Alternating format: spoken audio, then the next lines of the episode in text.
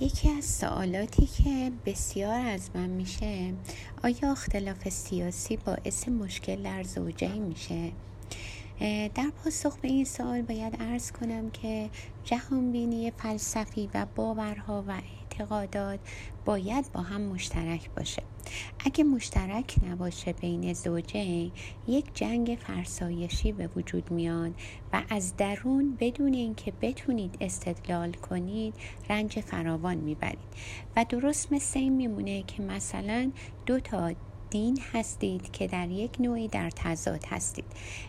و ازدواج می‌کنید با هم که می‌تونه این ازدواج بسیار مشکل زا باشه. ازدواج مال دو تا آدم شبیه و ماننده. موضوع مهم و اساسی اینه که در ازدواج دو نفر هر چقدر آدم ها شبیه و مانند هم باشند هر چقدر جهان بینیشون باورهاشون و سپس نیازهاشون شبیه و مانند همدیگه باشه مسائل و مشکلات بین زوجین کمتر خواهد بود.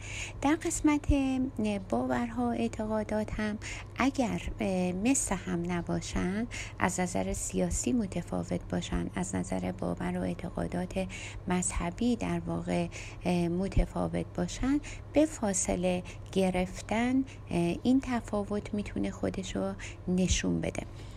و این تفاوت زمانی خودش رو خیلی بیشتر نشون میده که بچه ها وقتی در جهت تربیت میان کوشش میشه که هر کدوم به میل خودشون بار بیارن و همین باعث میشه که بچه را از پا در بیارن.